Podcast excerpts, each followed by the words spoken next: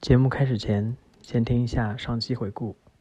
本次呢，我们就是要来聊聊我最近进行的一次在日本东京和京都的旅游，以及其中无数的槽点。每一次出行都会有父子故事呢。当你爸这辈子都是握紧了各种控制权的时候，一旦到了出国旅行，他就没有了这个能力了吗？就不会讲英文，他也不会讲别的，然后别的。就对人生的控制就已经在变少了。自从我意识到日本的米其林餐厅应该是全世界最便宜的 iPhone 里面那个笔记，就是你要花一两分钟才能花到底，而且不是直接复制链接，我是一家一家确认国家特长是什么，加电话号码、地址，地址是英文、日文都有，做什么的，而且我各种 emoji 的表情图案都打好了，就方便我到时候分。就包括说我们说我们要去伊势丹购物，但他记住了伊势丹。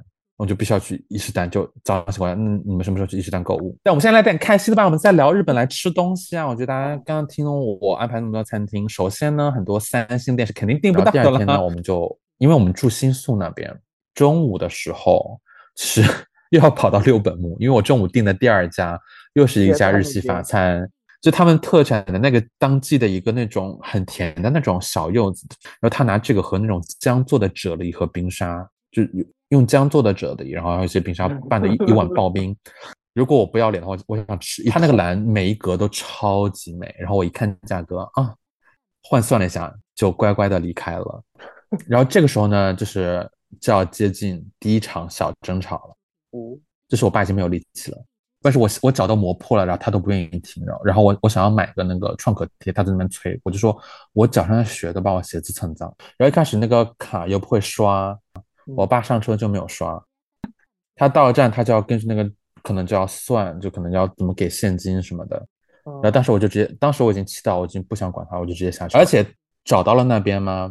我们就说那我们就去找他们负责就是管理这些房子的人，他就不管他，他就去敲别人的门。嗯，入住的时候也是，就是在任何地方办入住，肯定是我来沟通，他都会催着我问你，赶快问一下什么什么这边的什么交通，赶快问一下这边那个 WiFi，问一下早餐。怪他一直拿皱纹在那边。早餐，你问一下早餐，你早餐，我真我也没办法说，我会问的。如果你要问，你自己跟他沟通好吗？听你说 Note 二点四，还有下大雨，天呐！而且第二天早上醒过来，河口湖很美。然后我跟我妈，我们两个人就是我妆都没化，我们就穿好衣服，赶快下去疯狂拍照。凌晨四点多，我们就拍了两个小时的照，各种转了转。很漂亮，虽然说富士山的山间那两天那几天应该都是完全被阴云彻底的盖住的，而那个云没有在动。对，而且我爸妈还在说说，哎呀，我们在等的时候那云就移开了。后来意识到这个云它是一个环状的云，你看着它是一个扁的，其实这个云它怎么动它都不会离开那个山间。就是你要是不是硬说的话，可能大家猜不出来那是富士山。整体来说景色这次更震撼，因为他们这次周围全都栽了各种各样的花草。大家如果到听到这个时候还能去的话，就这几年还是在盛产盛产白桃和绿葡萄嘛，它就有很多白桃和绿葡萄。节目播出的时候已经过了季了，绝对的是吗？但我就想说，但是白桃味的会，但是青葡萄味的东西好像真的只有河口湖那边有的卖，啊，就很好吃。然后买了那种像是那种糯米透明的水晶团子。然后里面夹了青葡萄的心，就超甜超好吃。我觉得节目后半程你做到所有食物都我都要让你快进。好，好，好，快点！下面我感觉我讲了太多废话了，所以说我们赶快快进到我们到京都吧。这毕竟之前铺垫了那么多做京都的笔记，我们还在讲东京。京都真的很热，每天三十三、三四度。然后我们住的是在那个，哎，那个叫什么四四通。不是，就是那个 你懂，它有三什么什么，四什么什么什么，五什么，完了我又忘了。我们走出酒店，住的是那个，就是挺普通的酒店。然后就是，但是他走出去就直接到了那个那个大街上面，就两两旁全市场附近吗？对，在锦市场附近，就是你走去直接在那个最大那个街嘛，就两边都是商场商店，然后就有车站，就是主要车站在那条大街。对，就是他那条大街上，虽然说。人来车往，但是你往里面一插进去，就走几步，走一条街，立刻就呜，就安静下来了。而且我们其实，嗯，就早饭就吃的很好，因为我确实就大家不要见笑，很多年没有去日本了，好吗？就已经忘记早饭自助可以吃的这么快乐了。然后就是第一天我们到了，就到了是奇缘那边，就是在那个八坂神社附近嘛，就奇缘那边那一侧，然后是一家在东京我没有订到的 餐厅的京都的 分店。这家是做怀石的，好像是一星，好像是就正常，可能没有星，它刚开没有多久，对，但它而且它价格就还算合理一点，因为在东京来就比这家贵出很多。这家里面有很多会讲中文的服务生，有台湾的，有香港的，然后那家也蛮好吃。它主要是有一个是那个鲷鱼，它是就把鳞片全都炸成开花的那种嘛，就很香。其他也就还好。那家主要是里面很漂亮，因为它旁边就是一家很贵的那个酒店。然后那个酒店就是有庭院设计，所以它这个餐厅它就粘到了旁边的庭院，就很美。在网上看，然后那天晚上第一次逛，就体会到了京都就算在晚上夏天也并不凉快呢，就是一定会 汗湿。然后我所有带的短袖都会印出汗渍，会显出来，就很尴尬。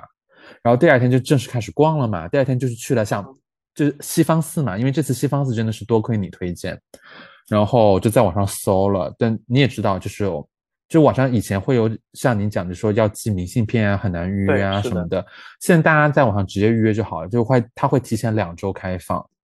要抄要抄，那其实这个都要稍微炒一炒，因为就是我爸说，哎呀，什么去什么破地方，什么地方，就说都是啊那个那个叔叔都没有提到过的地方。我说，因为我的朋友比你多，而且我的朋友去过很多地方，你真是，所以只有我的朋友会告诉我哪里值得去。我说你只要跟着来就行了，你就知道到时候去的地方。那他来了之后他就闭嘴了，因为你也知道，就西方寺就是很漂亮的。然后，但是我不得不说，就是我整体在京都的体验都受到了极大的影响，因为太热了。就是你去任何理所应当让让觉得身心获得平静的地方，嗯，你不会获得平静。但我真的想夸西方，真的像大家说的移步换景，就是随着我们还我们是约的最早的一班九点半。就到了，进去之后可能到了十点、十点半左右，就太阳真的出来了一些，整个寺里面的景象就完全不一样了，因为就整个光打下来，斑驳陆离的光光斑就变得很漂亮。而且我知道很多人可能秋季去最美嘛，有枫叶什么的，但其实夏天确实很漂亮，因为夏天是它最绿的时候，就只有绿，而且只有绿色，一片绿。但就是在西方寺里面就真的很美吧，就是转了一圈又想转一圈的这样子，嗯。啊，还有我超精，我爸妈字都比我好看太多了。我当时觉得我一个艺术生，现在自诩艺术生，但其实我从小字就一般，觉得我这次这个毛笔字一定碾压所有人。然后结果各种沈眉庄逼被华妃逼迫半夜抄经的梗我都想好，结果发现就是描经。但你知道我描的能力是很差的，就是七歪八扭，非常的丑。那后来我整个人气聊了，我就说我大概看一下什么字，我就自己写。就稍微好看一点点了。我当时在想啊，就我的中文比你们比你们帮老外写的一定好看很多，但内心自信爆棚。后来抄到一半，我就自己已经汗流浃背了，因为就觉得太丑了。反正后来又也去了锦市场逛了一逛嘛，然后就是，但锦市场真的人多到就看一眼就会得新冠的程度，而且每一个外国人都在，就是西方人都在打都在咳，这样。哦，其实这次我我想聊聊，就是关于新冠这个事情。虽然说过去了这么久了，就是日本的防疫的状态会让人好奇，日本人怎么会有那么多新冠案例？就到处都有酒精，因为我是一个吸收酒精不离身的人，就我会有个那种套在指头上面的一个那种，直接随身带着。但日本就是各个各个地方都有很多很多那种酒精喷洒的东西可以擦手，还有甚至一开始住那家酒店，甚至他是他自制了脚踩。就上面就能喷，我就非常的快乐。就是我踩了好几下，我觉得啊，我都不用另一只手弄脏了按了，我只要用脚踩就好了。就是本死洁癖在那边获得了极大的精神上的满足。但就真的是，我就觉得在那边应该都是就是欧美人带过来的，真的，因为日本人这么热天还在戴口罩哎。然后哎，我怎么真的没有找到午饭啊？我知道，因为我们没有吃午饭，因为我们早饭吃太多了。哎，不对呀，但是我们早饭应该吃的是拉面吧？真的没有，反正我们晚饭呢，就是去了那个鸭川边上那边。我不得不说，我觉得我如果其他季节过来，应该不会觉得鸭川有多么的特别，因为就是一条河。尤其第一天晚上，第一天晚上就是坐出租车经过的时候，我觉得真的很一般，就是就一条沟嘛，像条沟。但第二天在傍晚的时候就有有那种有点偏金色的夕阳，然后因为天很热，但鸭川边上因为有水流有风，它的感觉就完全不一样，就会觉得哇，好棒哦。然后我们吃的是一家叫 E N E N N N 的一家烧肉店，那家也很难订，就只有那那天的那一个点。然后他们家的特色是一个那个就是肉那个肉坦寿司，就它那个有十多个那个米米饭捏的寿司饭球，上面是铺着和牛，然后就拿那个喷枪帮你烤。都想说那个是很有欺诈性，那个就拍照拍起来很好看。你要想象一个大饭球上面。一片薄薄的牛肉，你能吃到什么？就你一进嘴就你已经感觉不到牛肉，但你又占很占肚子，但还是很想试一下。但就是真的是直接后面上来，后面上的就是套餐里面的正经的，就是烤肉还是那个和牛烧起来更好吃嘛？而且他们他们店应该是韩风哎，因为都给了那种韩式的冷面，但不是那种传统的韩式，他是拿就那个小金桔那种柠檬汁的。这种柠檬汁的那种汤面 很好吃。对，那个不会还是露天那种，就是那个不是那个室内的，是有看到露天的店，但是感觉露天店做东西我不是很感兴趣要吃。而且你还记得，就那几天不是还还是有可能要下雨吗？我不是还在那边跟你商量吗？就说啊什么我我是哪天该去哪里？因为因为第二天本来是计划要去蓝山的，但是又怕万一要下雨怎么办？而且我京都的天气预报真的很夸张，就一天要四变。一一开始就说哦完全晴天，后来说诶百分之七十概率下雨，后来变百分之四十概率下雨，然后第第二天醒过来又是晴天了。本来想坐南山小火车嘛，也没有订到，因为真的太临时了。你说提前一晚上就订不到好的座位，然后后来我我也跟你聊嘛，包括也在网上搜，因为其实确实说夏天没有什么意义，因为这是一片绿的，就没有什么可看的，所以就我们就挺轻松的嘛。对，其实蓝山我们是在呃叫车去的。就到的很早嘛，就是你也懂，大家都知道，猜到竹林人会很多，所以说想要早去拍点好的照片，顺便感受一下。但是其实那个竹林没有很震撼，因为就我觉得去过南山、珠海的人都不会被南山的竹林有特别震撼到。但是它高的地方比较漂亮吧，但是人还是蛮多的，主要是欧美游客真的很爱一大早穿着他们丑陋的。背心短裤和他们背他们丑陋的背包来爬山，他们非常爱爬山嘛，因为他们就很爱 hiking，就尤其尤其点名白人，真是非常爱 hiking，真的很讨厌。然后呢，那天刚刚好碰到了放假的小朋友，小学生、初中生会需要下游，这是让我非常 困惑的一件事情。就也没有拍出几张好的吧，还是拍了几张好的，是拍照要靠脸皮厚，就想要拍出没有人的，就这么硬站着，就靠着大家的薄脸皮不敢上前。就是我那天发了一条 Instagram 写蓝山无蓝，为什么要叫蓝山？一点风都没有，就很真的很热，就整个人热到后背湿透，就立刻就湿透了。而且我穿的白衣服都能看出来我湿透了后背。那个就我说我提到那个女生嘛，就她有去那个长吉光院，包括后来在小红书上也有看到你说可以去长吉光院看一看。然后经过了一片荷花池，然后连夜一片，真的，一大片，真的很美。然后那时候天是刚刚好蓝的。就湛蓝的天配上那个翠绿的那个荷叶，就很漂亮。然后后来我们就走走到了那个长期光院，我说那哎好像还是要五百烟，我记得应该是那那肯定还是要进去看看的，因为竹林人那么多，又不想立刻去天龙寺，因为天龙寺感觉就太游客了，就想不想立刻去，然后就在就进去长期光院了，然后人非常非常少，我总共见过的活人不超过十个人，关系里面也不小，而且它有很多那种很高的台阶。两边都是树，而且它里面的树栽的很漂亮，连夏天都有一点点带黄红色的枫叶在那边，就有一点点。因为它秋天的枫叶还蛮出名。你正在收听的是 Notes 第二点四季，听你说。本节目可以在网易云、苹果播客、荔枝 FM、小宇宙、Spotify 订阅收听。整个院寺院的构图，我会觉得非常深思熟虑过，感觉就是为了美而栽的树。而且它门口也有一些看荷花的地方，就在那里面逛呢，就逛到了，爬到了顶上面，还能俯瞰一下京都。而且它那边有有一些树，刚好形成了一个很好的画框，一个 frame，就把那个京都的远景给框在里面了，很漂亮。而且顶上有些风，就凉快了一小会儿。然后呢，到了天龙寺那边，就是虽然说我们那个季节游客真的不多了，但对于我来说，我还是嫌多。而且那边要脱鞋嘛，进去，那时候我已经很热了哦。去天龙寺之前，我先去了那家老干那家店，你你有推荐吗？老松哦，说错了，老松。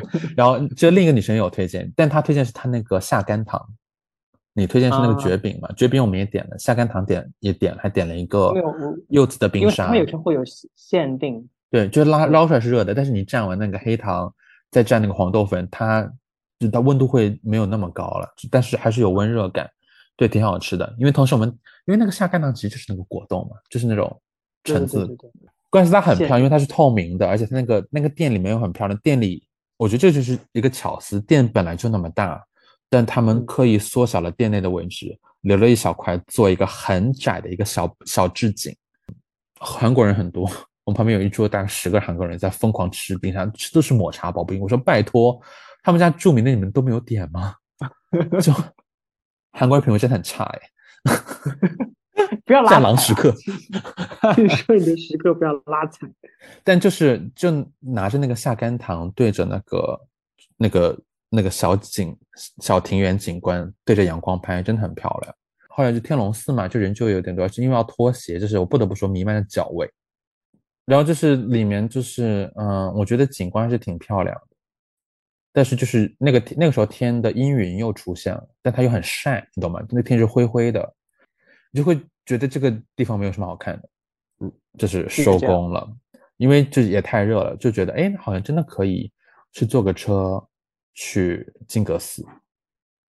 然后后来我们嗯还是叫了车，后来我们在哦，还有那个渡月桥，渡月桥那边是蓝山，我觉得我平时去应该也是说像亚川一样不会那么 appreciate，但是那天真的很热，渡月桥那边是有风的，立刻让人又心灵得到了就是涤荡这样子。金阁寺那天，然后我爸开始逼逼，就说：“哎呀，这个天都是阴的，金阁寺不就不就应该要看那个有光，然后反射？”我就说阴的它也是金的，你能看得出来的。然后在外面还买了金箔冰淇淋吃，因为真的太热，就给了就我们我们都给了自己借口，就大吃甜品。然后进去之后，他们还在喷那个降温水雾，但因为它喷的很夸张，就两边夹道好几个在狂喷，就是喷的那个水雾密集的时候，宛宛如就是入了仙境一般，真的就看到一个外国小女孩在那边就来回跑，然后就绕了一圈呢，然后就绕完了。应该买了一个玉手的样子，但反正我这次总体在日本就是买玉手，就一句话总结，就是买最笼统的，因为不敢对就是专职类的抱有希望，就买那种特别笼统的，就是开运灵啊什么，就是不是什么恋爱玉开运避厄之类的。之类，对，然后就是不是什么恋爱玉手啊，什么学习玉手，就是就是玉手，就什么都管。呃，那天就是这样子了。然后晚上去吃了什么啊？让我想想，是那边就是丽那边的丽思卡尔顿，就是 Ritz 那边的，嗯，它应该是有一个叫水灰还是叫水灰堂的一个那个天妇罗的，它它只有天妇罗那一片是拿到了米其林一星的。那我说，那我这次来哦吃，其实我这次在日本在京都吃东西的宗旨，你应该能听出来吧？就是每一个细的都食物我要吃一下。吃个全嘛。然后呢，那家刚好，但我觉得那家有点小贵哎，就我觉得两万多烟就是吃天妇罗，我内心都过不去。然后呢，刚好发现那家师傅自己出来开了一家店，又在鸭川那边，但在里面一点，就是应该是嗯九百九百整。然后我就觉得那还行，而且是挺有名的师傅去吃了，真的是挺好吃的。不得不说，就是说吃完了好天妇罗就没有办法吃不好的天妇罗了，而且就包括我它吃一下好的天妇罗。它 整个它整个是京京都牛，然后拿紫苏叶捆绑包住，然后再做天妇罗，就很香，而且紫苏叶的香气啊，什么包括虾呀，炸虾头，虾头炸的非常香，很鲜，好饿呀！而且就是，但是他们的甜品我不爱，因为他甜品他说的是紫苏饮料，但他日本这边如果讲饮料，好像讲紫苏一定会带梅子，我是不吃梅子的。他有道很好吃的饭，就是他就最后他要给我们，他怕你吃饱就要给你剩个饭嘛。然后我要的是天妇罗蛋黄，就是打呀打开来的这个天妇罗还在溏心的流心的，嗯但是嗯就就还好，它上面再放了鱼子，但就味道就还好嘛。但是因为我爸妈要的就是那个就正子的虾和蔬菜的天妇罗，就是那种碎的小虾，那个就就一整块天妇罗饼，然后配着饭吃，真的很香。而且我爸又是茶泡饭版，就吃两口，然后再泡泡茶泡饭，哦，那个真的是闻起来就很香。啊，算了，跳过这趴。后面那一天就是去那个，对，当时我不是跟你讲吗？说是清水寺要排那个整天的还是什么？最后决定还是把福建道河排了完整的那一天，因为我们后面就要去从京都，有一天要从京都离开去大阪嘛，因为从大阪飞回国。然后后来就先去了福建道和大社，不得不说那里真的很棒。然后在那边就大家这次就没有吵架了呀，然后就在那边啪啪啪啪啪，对吧？然后就逛一逛这个样子。哎，重头戏不是清水寺吗？对，清水寺是最后一天去的，应该是。呃，中午要先去坐车，要去。本来说想先回下酒店歇一下，因为福建道河没有逛那么久，然后再去吃一个拉面，吃那个猪一拉面。然后我们就那天就坐那个地铁了嘛。然后在进进地铁站的时候，我爸看到了那边有卖新干线的，他说：“那我们就先把那个后面去大阪的新干线的票买好。”我说：“我在这边搜，就感觉班次非常多，我们不一定要这么提前这么久买好，因为我们到时候时间更灵活机动。”他不应，他就一定要买好。然后我们已经进了地铁站的部分了，你就不能再出去买那个。那个新干线的票了，但他这时候他就破防了，就生气了，就在那边发大火，他在那边生气就怒吼，也不也没有到怒吼的程度，就在跟我发火，他就觉得我不愿意去，他就说你凭什么不去？你干嘛不要去？就让我后面就是就是要坐这个车，你干嘛不要去买？就是就跟我较劲，就把我逼到真的要疯掉。说你现在让我已经刷了卡进站了，你让我再刷出去，然后再去买票嘛？然后说等下马上就要去吃饭了，我我真的很累，他就那边就是。就是基本上就是一种我不听我不管你就必须得买这个票，然后我就怒恶狠狠地瞪了他一眼，我就逃跑了。逃跑，就是我就落跑了，我就跑掉了，就跑走了，然后我就躲起来了。那你妈她不会很尴尬吗？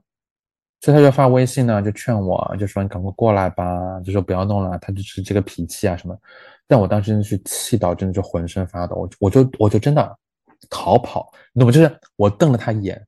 突然转身就开跑，高速奔跑，消失了，消失在京都站里了。然后就找了一个角落躲起来了。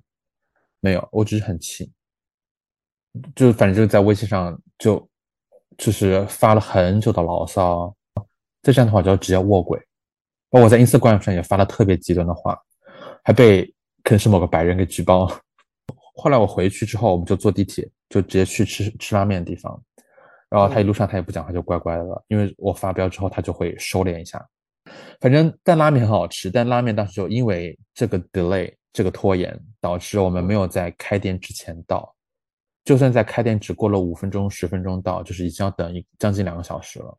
他在外面就要排了很久，在里面再又排。对，但那家拉面我还蛮爱吃，因为我知道有的爱吃很浓的，因为他们家是拿那个柴鱼花和那个那种昆布做那种偏海鲜类的汤。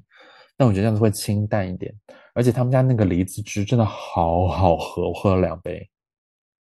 晚上去吃了哦，晚上这次是随时找的，就是当时说一家有家价格很很优很实惠的寿司店，但人气也蛮旺的，然后就去那边，真的开店没有在那边写名字，就还真的硬等了二十分钟，然后进去吃就狂吃，就我这次就是吃刺身比较多，我就狂吃，就同一份刺身我点我点两次，而且蛮疯狂的吃。最后一天就是早上去清水寺嘛，就正经的去转了一圈，然后就其实清水寺这边又有一个事情，但是就是就是已经懒得为之而爆发冲突了，就是清水寺，嗯，就逛到后面，不是有个喝那个泉水的地方，什么神圣的泉水，什么一个代表什么。学业什么还有姻缘是不是还有什么什么健康还是什么的？我不知道那个地方。然后呢？但我知道肯定会有这种地方在日本。对，它它有它有三个泉水，就是有那种长柄木桶，你用它来接，再倒在手里，在在你的手里喝掉。请大家注意听这一块。